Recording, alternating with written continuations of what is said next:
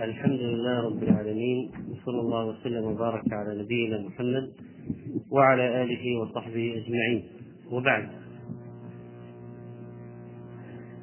ففي باب الغسل وحكم الجنب يقول المصنف رحمه الله تعالى في بلوغ المرام من أدلة الأحكام في وجوب الغسل من الجنابة عن أبي سعيد الخدري رضي الله عنه قال قال رسول الله صلى الله عليه وسلم الماء من الماء رواه مسلم وأصله في البخاري. والجنب هو من أصابته النجاسة ويحرم عليه المكث في المسجد ورخص له أحمد إذا توضأ أن يمكث فيه وكذلك مرخص له بالنوم لفعل الصحابة. وعن أبي سعيد في هذا الحديث قوله مرفوعا الماء من الماء أي الاغتسال من الإنزال. فالماء الأول هو الماء المعروف والماء الثاني هو المني. ومن الحكمة في غسل الجنابة قوله صلى الله عليه وسلم لما اغتسل بعد كل جنابة لما مر على نسائه في ليلة, في ليلة واحدة قال هذا أزكى وأطهر وأطيب. والمني مكون من مادة من جميع أجزاء الجسم فيتأثر الجسم بخروجه كما قال الله من سلالة من جميع البدن فيتأثر الجسم بخروجه فيفيده الاغتسال بخلاف البول الذي هو فضلة مأكول ومشروب. فإذا نقصت القوة بعد الجنابة والإنزال فإن في الغسل نشاط للبدن. وهذا من الحكم في الاغتسال من الجنابة. والدلك في الغسل لا يجب عند الجمهور لأنه ليس من مسمى الاغتسال. لكن إن كان على الجسم شيء ينزلق الماء عليه فيجب الغسل فيجب الدلك حينئذ. وأما وجوب الغسل بالتقاء الختانين فعن أبي هريرة رضي الله عنه قال قال رسول الله صلى الله عليه وسلم إذا جلس بين شعبها الأربع ثم جاهدها فقد وجب الغسل متفق عليه وزاد مسلم وإن لم ينزل. والمقصود بالشعب الأربع اليدان والرجلان وهو كناية عن الجماع. فالمراد هنا بجاهدها الجاهدها أي معالجة العلاج كني به عن الجماع وهذا من محاسن وآداب الشريعة. ما ورد في النصوص الشرعية من استعمال الكناية عما يستحيا من ذكره. فقد أفاد هذا الحديث وجوب الغسل من الإيلاج وإن لم يكن معه إنزال وأن حديث الماء من الماء منسوخ في أي شيء في مفهومه. فمنطوق حديث أبي هريرة ناسخ لمفهوم حديث أبي سعيد ومنطوق حديث أبي سعيد ليس منسوخا بحديث أبي هريرة لأن الإنزال يوجب الغسل ما معنى هذه العبارة؟ ما معنى منطوق حديث أبي هريرة ناسخ لمفهوم لمفهوم حديث أبي سعيد ومنطوق حديث أبي سعيد ليس منسوخا بحديث أبي هريرة ما معنى؟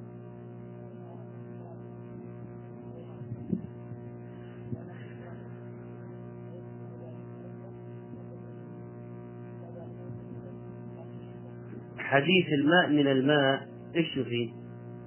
نصه منطوقه أنه لا ماء إلا بالإنزال. طيب إذا جامع ما أنزل مفهوم حديث أبي سعيد أنه لا غسل. طيب حديث أبي هريرة وإن لم ينزل نص إنه لا بد من الغسل حتى لو ما أنزل إذا كان حصل علاج اذا الخلاصة يجب الغسل عند الإنزال وعند الوطء حتى ولو لم ينزل. فقد يحدث إنزال بغير إيلاج مثل الاحتلام وقد يحدث إيلاج بغير إنزال. كلاهما يجب فيه الغسل. وتغتسل المرأة إذا رأت في نومها ما يرى الرجل لحديث أنس رضي الله عنه قال قال رسول الله صلى الله عليه وسلم في المرأة ترى في منامها ما يرى الرجل. قال تغتسل متفق عليه. زاد مسلم فقالت أم سليم وهل يكون هذا؟ قال نعم. فمن أين يكون الشبه؟ ما معنى ما يرى الرجل؟ يعني ما يراه في الحلم من الجماع وكذلك رؤية البلل بعد الاستيقاظ. وقوله فمن أين يكون الشبه؟ هذا استفهام إنكار وتقرير. أن الولد تارة يشبه أباه وأصوله من جهة أبيه وتارة يشبه أمه وأخواله فسببه هذا ما هو؟ غلبة الماء فيكون الشبه لأي الماءين غلب ماء الرجل وماء المرأة.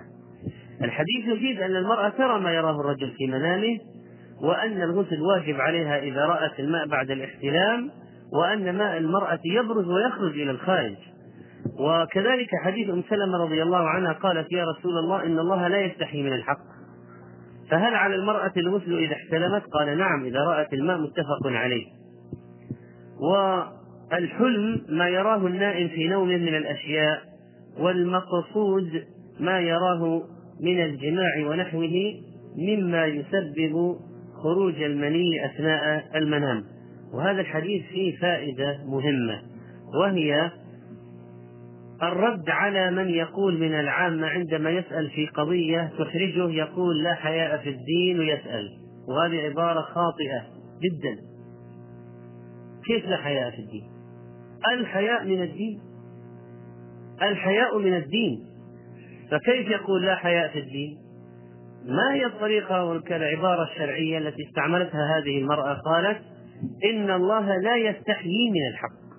هذه العبارة الصحيحة. إن الله لا يستحيي من الحق وما شابهها. والإحتلام لا يخل بفضيلة الشخص. لا يخل بفضيلة الشخص. بعض الناس يعتقد أن الاحتلام من الشيطان وأنه من تسلط الشيطان على الإنسان وأن الإنسان إذا احتلم هذا نقص في حقه ولكن ليس كذلك. فهؤلاء الصحابة وأفضل الأمة قد وقع لهم الاحتلام.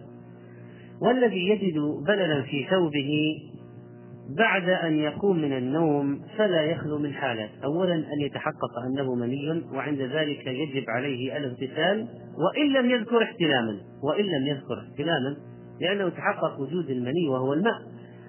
وثانيا أن يتحقق أنه ليس بمني كبول فهو نجاسة أو مذي كذلك نجس. يوجب الغسل يوجب غسل النجاسة لكن ليس عليه غسل. وثالثا أن يجهل ما هو هذا. ولا وقد لا يذكر احتلاما فيت فإن عليه أن يعمل بغلبة الظن. فيتحرى في هذا البلل الموجود. هل يشبه صفة المني؟ هل ذكر احتلاما؟ ونحو ذلك. فإذا غلب على ظن أنه مني اغتسل. وإذا لم يذكر احتلاما ولم يكن له صفة المني وربما كان قبل نومه أمور من الملاعبة أو غير ذلك فعندما عندها قد يغلب يغلب على ظن أنه مذي وبالتالي لا يغتسل وإنما يغسل أثره وعن عائشة رضي الله عنها قالت كان النبي صلى الله عليه وسلم يغتسل من أربع من الجنابة ويوم الجمعة ومن الحجابة ومن غسل الميت رواه أبو داود وصححه ابن خزيمة. وهذا الحديث ضعيف. ويمكن أن نأخذ منه أن دليل المقارنة ليس مضطردا ولا صحيحا باستمرار. فقد يعطف ما ليس بواجب على ما هو واجب. كما جاء في هذا المتن. فإن غسل الجمعة واجب بينما الغسل من الميت أو غسل الحجامة ليس بواجب. وكذلك يوم الجمعة عند الجمهور إذا ليس بالضروري إذا عطف شيء على شيء أنه سيماثله في الحكم. هذا ليس شرطا. فدليل المقارنة إذا دليل ضعيف. وأما غسل الكافر إذا أسلم فقد جاء عن أبي هريرة رضي الله عنه في قصة سمامة ابن أثال عندما أسلم وأمره النبي صلى الله عليه وسلم أن يغتسل رواه عبد الرزاق وأصله متفق عليه. يفيد الحديث مشروعية الغسل بعد الإسلام. والكافر الذي يسلم غالبا ما يكون قد حصل له جنابة من قبل. فيغتسل الكافر إذا أسلم ولو كان مرتدا. وقد تنازع العلماء في حكم الاغتسال هل هو واجب أو مستحب؟ فنحن نأمره بالاغتسال على الأقل هو أحوط له. وأما الغسل للجمعة فقد جاء في حديث أبي سعيد الخدري رضي الله عنه أن رسول الله صلى الله عليه وسلم قال غسل يوم الجمعة واجب على كل محتلم. أخرجه السبعة. والمحتلم هو البالغ المدرك وليس الذي أصابه الاحتلام. وهذا المحتلم البالغ المدرك إذا أراد أن يأتي الجمعة فإنه يغتسل قبل أن يأتي. والحديث يدل على وجوب الغسل للجمعة كما هو ظاهر من كما هو ظاهره. كل بالغ مدرك يذهب للصلاة يغتسل وأن من ترك الغسل أثم وتصح صلاته وتصح صلاته. وذكر اليوم في الحديث دليل على أن الغسل لا يجزئ ليلة الجمعة بل يبدأ وقت غسل الجمعة من بعد طلوع الفجر. والغسل للرجال لأجل الصلاة كما يدل عليه سبب الحديث. ولذلك من الكتب المهمة البيان والتعريف في أسباب ورود الحديث الشريف لأن معرفة سبب ورود الحديث يعين على فهمه. هل للحديث قصة؟ في أي سياق ورد؟ هل كانت هناك حادثة؟ إن معرفة الحادثة والقصة تعين على فهم فقه وفقه الحديث. ولا تحصل فضيلة الغسل إلا إذا أداه قبل الصلاة فالراجح أن غسل الجمعة هو للصلاة لا لليوم. لأن لو قلنا الغسل لليوم يجزي لو اغتسل قبل المغرب. لكن الراجح أنه للصلاة وليس لليوم. هذا الحديث الماضي يفيد الوجوب غسل الجمعة. لكن قد جاء أيضا حديث سمرة رضي الله عنه قال قال رسول الله صلى الله عليه وسلم من توضأ يوم الجمعة فبها ونعمت ومن اغتسل فالغسل أفضل. رواه الخمسة وحسنه الترمذي. ومعنى قوله فبها أي بهذه الخصلة أخذ ونعمة هذه الخصلة. الحديث يدل كما هو ظاهر على استحباب غسل الجمعة في يومها قبلها لأنه شرع لأجل الصلاة. وهنا يكون عندنا تعارض بين الحديثين هل هو واجب أو مستحب؟ ولذلك اختلف العلماء في غسل الجمعة وتوسط شيخ الإسلام ابن تيمية رحمه الله وقال هو مستحب لكنه يجب على من فيه رائحة كريهة. فيها تفصيل إذا مستحب إلى عن إلا على من له رائحة كريهة أو عرق يؤذي به المصلين والملائكة. وقال ابن القيم رحمه الله الأمر بالغسل يوم الجمعة مؤكد جدا أكد من الوتر. ولذلك ينبغي الاهتمام به. وكان بعض الصحابة يأمر ولده أن يغتسل سموه أن يغتسل مرة للجمعة ومرة للجنابة إذا أصابته الجنابة في صباح الجمعة فيجعل له غسلين. هذا الأحسن. ولا يشترط أن يكون بينهما خروج من الحمام بل يمكن أن يغتسل غسل كامل للجنابة ثم غسل كامل للجمعة وهذه لا تأخذ دقائق. وعن علي رضي الله عنه قال كان رسول الله صلى الله عليه وسلم يقرئنا القرآن ما لم يكن جنبا رواه الخمسة وهذا لفظ الترمذي وحسنه وصححه ابن حبان وهذا الحديث فيه ضعف ومعنى يقرئنا أن يتلو علينا وقال الشيخ تقي الدين رحمه الله أجمع الأئمة على تحريم قراءة القرآن للجنب وهذا يدل على تعظيم القرآن واحترامه وأن من عليه جنابة لا يقرأ القرآن ويمكن أن يزيل جنابته بالغسل ويقرأ. لكن لا يمنع الجنابة لا تمنع ذكر الله عز وجل وكذلك قراءة بعض الآية كقول إنا لله وإنا إليه راجعون. مثلا أو لا حول ولا قوة ونحو ذلك من ما شاء الله لا قوة إلا بالله ونحو ذلك. أو أن يأتي بها على سبيل الدعاء رب اغفر لي ولوالدي. وأما بالنسبة للغسل المستحب أما بالنسبة للغسل للوضوء المستحب بعد إتيان أهله وقبل النوم فقد ورد في حديث أبي سعيد الخدري رضي الله عنه قال قال رسول الله صلى الله عليه وسلم إذا أتى أحدكم أهله ثم أراد أن يعود لإتيان أهله مرة أخرى فليتوضأ بينهما وضوءا رواه مسلم. زاد الحاكم فإنه أنشط للعود. إذا عرفنا أنه يستحب له أن يغتسل قبل أن ينام. ما اغتسل؟ يتوضأ قبل أن ينام. طيب إذا أراد أن يعود للجماع مرة أخرى يستحب له أن يغتسل بين الجماعين. فإن لم يفعل فليتوضأ فإنه أنشط للعود لأنه يحصل بخروج المني كسل وانحلال قوة فيتجدد نشاطه بالغسل لأن هذا الماء يخرج من جميع البدن. ولذلك كانت الحكمة غسل جميع البدن بعد الجنابة. وقد جاء في حديث في حديث متفق عليه قيل يا رسول الله أينام أحدنا وهو جنب؟ قال نعم إذا توضأ. فإذا يستحب للإنسان أن لا ينام إلا بعد أن يتوضأ. إذا كانت عليه جنابة ولم يرد الاغتسال فليتوضأ على الأقل. وجواز النوم للجنب قد جاء في حديث الأربعة عن عائشة رضي الله عنها قالت كان رسول الله صلى الله عليه وسلم ينام وهو جنب من غير أن يمس ماء وهو معلول وهو معلول. لكن ممكن يؤول على أنه من غير أن يمس ماء الغسل. لكن يمس ماء إيش؟ الوضوء. من من غير أن ينام وهو جنب ومسألة استحباب وضوء من جمع أهله ثم أراد العودة إلى الجماع تقدمت وفيه جواز النوم بعد الجماع ولو كان جنبا. قال شيخ الإسلام ابن تيمية رحمه الله يستحب الوضوء عند كل نوم لكل أحد. فالوضوء للجنب قبل النوم مستحب ويكره تركه هذا مذهب أحمد.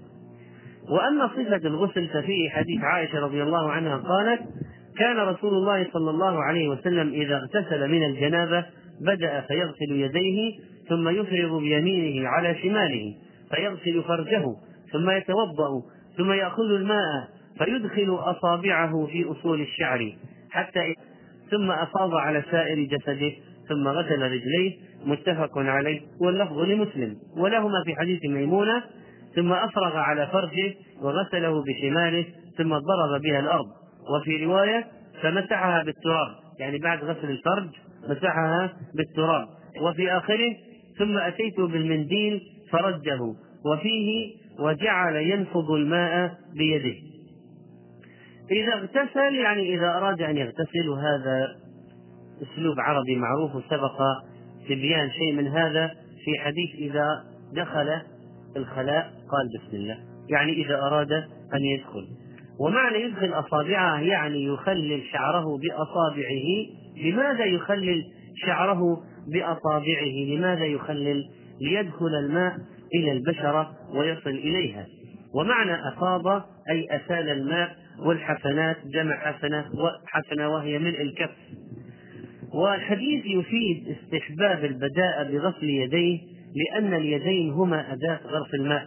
وتقدم معنا أن اليمنى لتناول الماء واليسرى لغسل الأذى وأن البداء بغسل الفرج قبل بقية البدن سنة.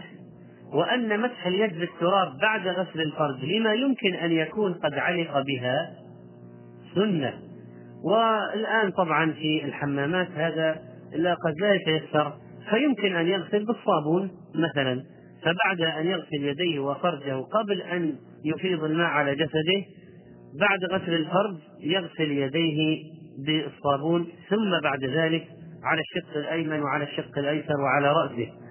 وأن الوضوء قبل إفاضة الماء على البدن سنة. وكذلك تروية الماء بأصول تروية الماء أن يروي أصول الشعر بالماء. لكي يصيب الماء البشرة ويصب الماء على رأسه ثلاث حفنات ليعم ليعم الماء ظاهر الشعر وباطنه ويغسل سائر الجسد وخص الرجلين بالغسل في آخر الأمر. وأخذ العلماء من هذا الحديث استحباب عدم التنشيف وقالوا ترك التنشيف المنديل وقالوا لأن أثر لأنه أثر عبادة بعد الوضوء بعد الوضوء. لكن لو تنش لو أنه نشف ما عليه أي حرج.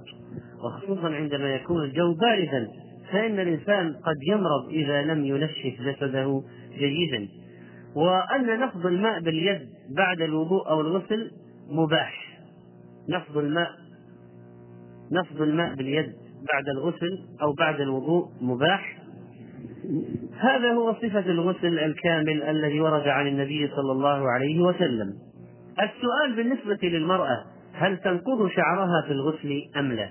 عن أم سلمة رضي الله عنها قالت قلت يا رسول الله إني امرأة أشد شعر رأسي أفأنقضه لغسل الجنابة؟ وفي رواية والحيضة قال لا إنما يكفيك أن تحفي على رأسك ثلاث حثيات رواه مسلم. ومعنى أشد شعر رأسي يعني أضفره وأفتله أجعل الضفائر وأفتله فهل يجب علي أن أنقضه؟ يعني أن أحله؟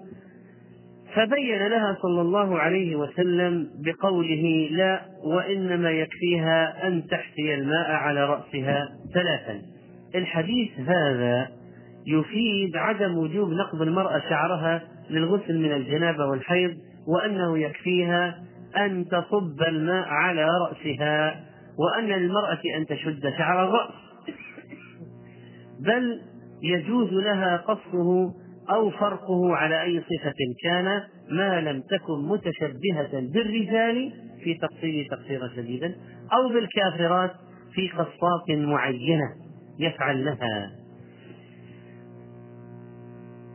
ما هو الراجح في مسألة نقض الشعر؟ المشهور من مذهب الإمام أحمد وجوب نقضه وجوب نقض الشعر لغسل الحيض لحديث الصحيحين إذا كنت حائضا فانقضي رأسك وامتشطي وأن ذلك لا يجب لغسل الجنابة وقالوا أن غسل الجنابة متكرر.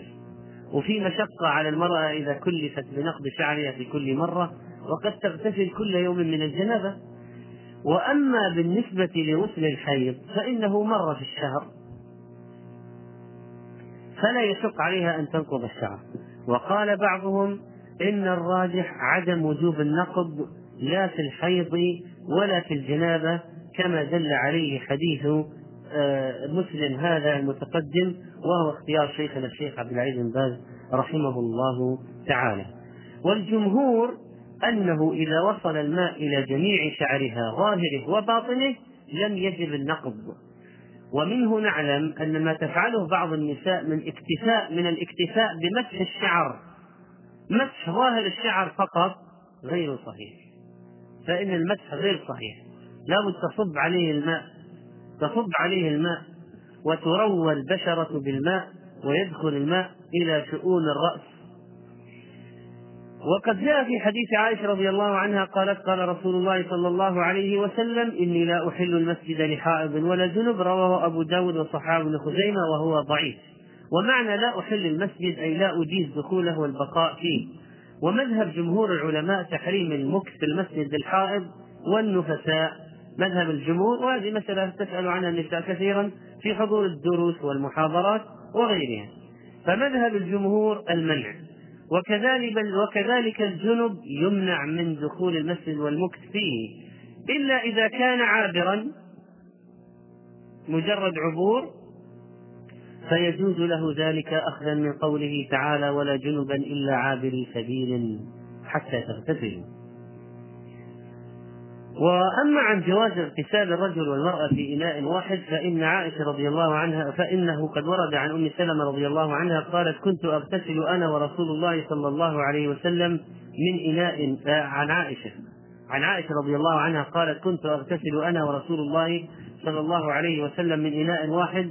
تختلف أيدينا فيه من الجنابة متفق عليه. وزاد ابن حبان وتلتقي تلتقي فيه أيدينا قيل إن هذا كان نظرا لضيق فوهة ذلك الإناء ويغترفان منه وتتفرق أيديهما وتجتمع. معنى ذلك أن لمس المرأة مجرد لمس المرأة لا ينقض الوضوء ولا الطهارة ولا يجب إعادة من جديد. وأن المرأة والرجل يشرع لهما الاغتسال جميعا ومن إناء واحد وأن وضع الجنب يده في الإناء الذي فيه الماء لا يسلبه الطهورية لكن ينظف يده أولا ويمكن أن يسكب إذا كان إناء أن يسكب على يده فيغسلها ثم يغسل اليد الأخرى ثم يدخلهما في الإناء. وهذا الحديث يدل على جواز أن يرى الرجل سائر بدن زوجته والعكس. واستحباب التقليل من ماء الوضوء والغسل. أما حديث ما رأى منها وما رأت منه فهو حديث ضعيف يرويه العوام. العوام أولى به وأحرى. أما السنة الصحيحة فقد دلت على جواز رؤية البدن بدن الزوج زوجته والعكس. وعن أبي هريرة رضي الله عنه قال قال رسول الله صلى الله عليه وسلم إن تحت كل شعرة جنابة فاغسلوا الشعر وأنقوا البشر. رواه أبو داود والترمذي وضعفاه.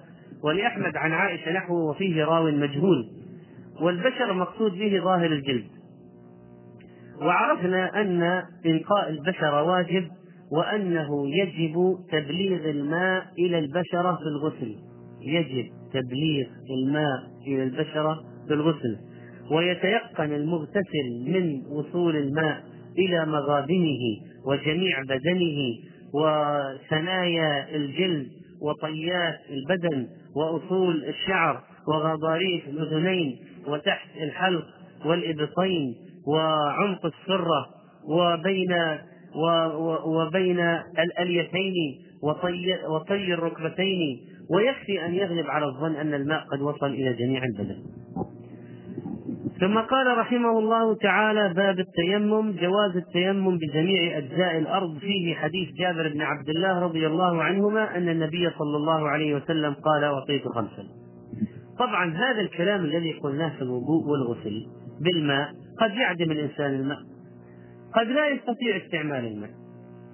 إما لعدم وجوده أو لعدم القدرة على استعماله كأن يكون مريضا أو في البرودة الشديدة التي لو اغتسل معها كما لو كان في مكان مكشوف في برية فربما مرض. فإذا لم يوجد الماء أو لم يقدر على استعمال الماء وقد يكون به جراح. أو به أذى لا يستطيع استعمال الماء. ماذا يفعل؟ شرع التيمم في الإسلام.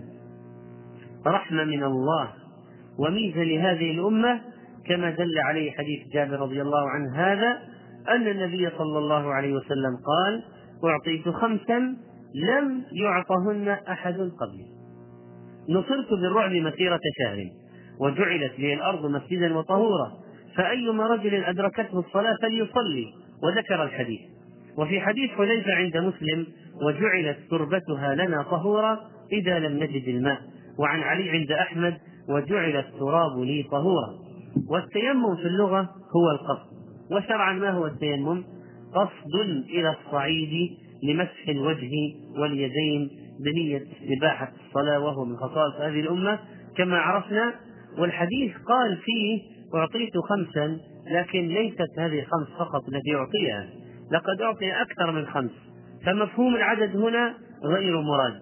وقوله نصرت بالرعب أي بالخوف فالله عز وجل يجعل الخوف سابقا إلى الأعداء يسبق نبيه إلى الأعداء فيتزلزل ويضطرب وتأتي بشائر الفتح الله أكبر خربت خيبر. إلا إذا نزلنا بساحة قوم فساء صباح المنذرين. يشرع التيمم بالتراب عند فقدان الماء والأصل في الأرض الطهارة فتجوز الصلاة فيها والتيمم منها وكل أرض صالحة للتيمم سواء كانت رملية أو صخرية أو سبخة رطبة أو جافة والتيمم رافع للحدث على الراجح وهو مذهب الحنفية. وليس مبيحا للصلاة فقط مع أن هذا مذهب الجمهور أنه مبيح للصلاة فقط لكن هذا القول ضعيف. فالتيمم رافع للحدث مثل الماء. مثل الماء يرفع الحدث ويصلي به وله أن يصلي أي صلاة ثانية إذا ما عرض له ناقض. وإذا دخل الوقت الجديد ما يلزم أن يعيد التيمم. وأما صفته فعن عمار بن ياسر رضي الله عنهما قال بعثني النبي صلى الله عليه وسلم في حاجة فأجنبت فلم أجد الماء فتمرغت في الصعيد كما في الصعيد كما تتمرغ الدابة. ثم أتيت النبي صلى الله عليه وسلم فذكرت له ذلك فقال إنما يكفيك أن تقول بيديك هكذا. ثم ضرب بيديه الأرض ضربة واحدة ثم مسح الشمال على اليمين وظاهر كفيه وظاهر كفيه ووجهه. متفق عليه واللفظ لمسلم. وفي رواية للبخاري وضرب بكفيه الأرض ونفخ فيهما ثم مسح بهما وجهه. هذا الصحابي الجليل عمار بن ياسر رضي الله عنه آه، أصابته الجنابة ولم يجد الماء ولا يعلم حكم التيمم. لم يأتيه.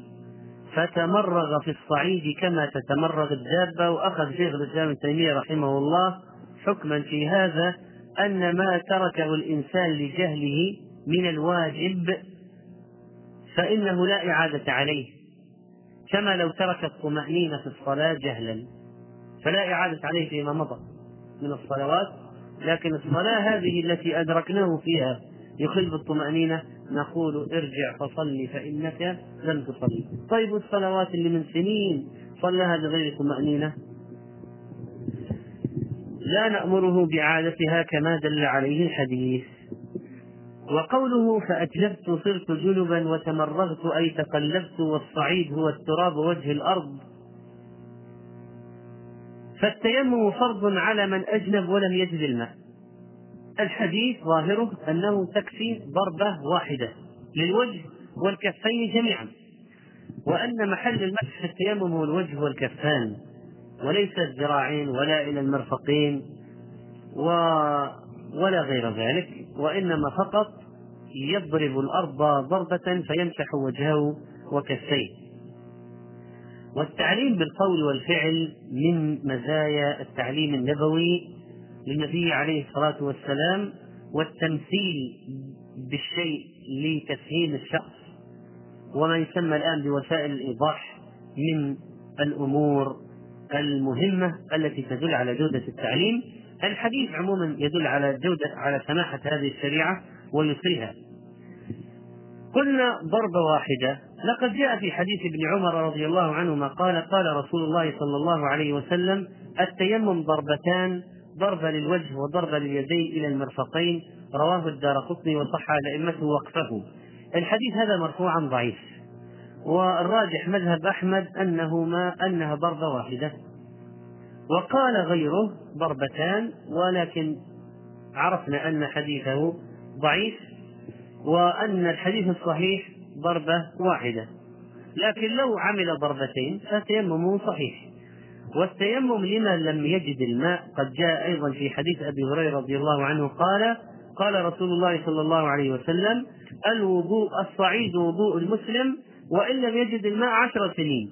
فإذا وجد الماء فليتق الله وليمسه بشرته. رواه البزار وصححه ابن القطان لكن صوب الدار قطني إرساله. صوب الدار قطني إرساله. ومعنى يمسه بشرته يعني يجعل يجعل هذا الماء يصيب البدن بالتطهر به مستقبلا لأي عبادة ستأتي يلزم لها الطهارة. ومشروعية التيمم عند فقدان الماء وعدم حصوله ثابتة كما مر معنا وأن التيمم آه، يرفع الجنابة ويبيح الصلاة إلى وجدان الماء. إذا وجد الماء انتهى. دور التيمم. والمصلي بتيمم لو صلى ثم وجد الماء هل يلزمه أن يعيد الصلاة؟ عن أبي سعيد الخدري رضي الله عنه قال: خرج رجلان في سفر فحضرت الصلاة وليس معهما ماء. فتيمما صعيدا طيبا فصليا. ثم وجدا الماء في الوقت فأعاد أحدهما الصلاة والوضوء ولم يعد الآخر. ثم أتى يا رسول الله صلى الله عليه وسلم فذكر ذلك له فقال للذي لم يعد أصبت السنة وأجزأتك صلاتك؟ وقال للآخر لك الأجر مرتين رواه أبو داود والنسائي. لا بد من طهارة بالتراب إذا لم يجد الماء وأن يكون بشيء طاهر فلا يجوز التيمم بنجاسة. ومن صلى بالتيمم عادما للماء ثم وجده بعد الصلاة فتكون ذمته قد برأت. وما دام ذمته قد برأت فلا سبيل إلى إيجاب إعادة الصلاة عليه. لقد أجزأته وأصاب السنة. والذي صلى الثانية تعتبر نافلة والأولى هي الفريضة. وعن ابن عباس رضي الله عنهما في قوله عز وجل وإن كنتم مرضى أو على سفر قال إذا كانت بالرجل الجراحة في سبيل الله والقروح فيجنب فيخاف أن يموت إن اغتسل تيمم. رواه الدار قطني موقوفا ورفعه البزار وصححه ابن خزيمة والحاكم وهذا آه، الحديث آه، ضعيف. والقروح جمع قرح وهي البثور التي تخرج في الأبدان فتصيبه الجنابة ويخشى على نفسه لكن الحكم الذي فيه صحيح. أن الإنسان إذا كان يتضرر. باستعمال الماء فإنه يتيمم. ماذا لو أن الإنسان كان يستطيع استعمال الماء في بعض البدن دون بعض؟ هب أن به جرح. لكن يستطيع أن يغسل أكثر البدن إلا موضع الجرح. فماذا يفعل؟ يغسل ما استطاع غسله من بدنه ثم يتيمم عن مكان الجرح. يتيمم عن مكان الجرح. ولذلك قد يقول لك أنا عندي جبيرة فعن علي رضي الله عنه قال انكسرت إحدى زندي فسألت رسول الله صلى الله عليه وسلم فأمرني أن أمسح على الجبائر. رواه ابن ماجه بسند واهن جدا. ومعنى زندية تثنية زند وهو آه، ما يكون بين الذراع والكف. طرف الذراع في الكف. والجبائر جمع جبيرة وهي العيدان التي تجبر بها العظام وتلف فوقها خرقة. والآن يستعمل الجسم. ويستعمل غيره من المواد. فإذا ماذا يفعل الإنسان إذا كان عليه جبيرة؟ يمسح على الجبيرة. لكن لو كان لا يستطيع المسح على الجبيرة مثلا الجرح لابد يبقى مكشوفا ما عليه شيء. أو عليه لاصق لا يمكن المسح عليه لأن اللاصق شفاف جدا مثلا. فهو سيغسل ما أمكن غسله, غسله والباقي سيتيمم عنه. لأنه لا يمكن لا غسل ولا مسح فلا بد من تيمم. لو كان يوجد شيء يمسح عليه قلنا اغسل بدنك وامسح الباقي. هذا في الغسل. اغسل مواضع الوضوء وامسح الباقي في الوضوء الذي عليه الجزيرة أو عليه لاصق قوي يمكن المسح عليه. لكن لو ما أمكن فليس عليه إلا غسل المواضع التي يستطيع غسلها ويتيمم عن الباقي إن لم يمكن المسح عليه. وعن جابر رضي الله عنه في الرجل الذي شج فاغتسل فمات إنما كان يكفيه أن يتيمم ويعصب على جرحه خرقة ثم يمسح عليها ويغسل سائر جسده. رواه أبو داود بسند فيه ضعف وفيه اختلاف على رواته. وهذا الرجل الذي شج الشجة هي الجرح في الرأس والوجه خاصة يسمى شجة ومعنى يعقد أن يشد العصابة على رأسه والحديث يفيد مشروعية المسح على الجبيرة سواء أكانت على جرح أو كسر وأن الواجب المسح على الجبيرة كلها وليس على بعضها كالخفين. ما نعامل الجبيرة مثل الجورب؟ بعض الناس إذا كانت الجبيرة في قدمه يعاملها مثل الجورب. لا حكم الجبيرة غير حكم الجورب ولذلك المسح على الجورب يشترط أن يكون مسبوقا بطهارة أن يلبس الجورب على الطهارة. ولا لا. أما الجبيرة ما يلزم أن تلبس على طهارة ولذلك الجورب إذا مسح عليه يمسح على ظاهره. أما الجبيرة فيمسحها كلها من أسفل ومن فوق ومن تحت ومن اليمين الشمال يمسحها كلها. ويغسل البدن بقية البدن الذي لم تصبه الجراح. وعن ابن عباس رضي الله عنهما قال من السنة أن لا يصلي الرجل بالتيمم إلا صلاة واحدة ثم يتيمم للصلاة الأخرى. رواه الدار قطني لكن بإسناد ضعيف جدا ولذلك عرفنا أن الراجح بأن الإنسان إذا تيمم يصلي ما شاء من الصلوات حتى ينتقض وضوءه بناقض من النواقض. نوافل فريضة جديدة لا يحتاج إلى إعادة تيمم.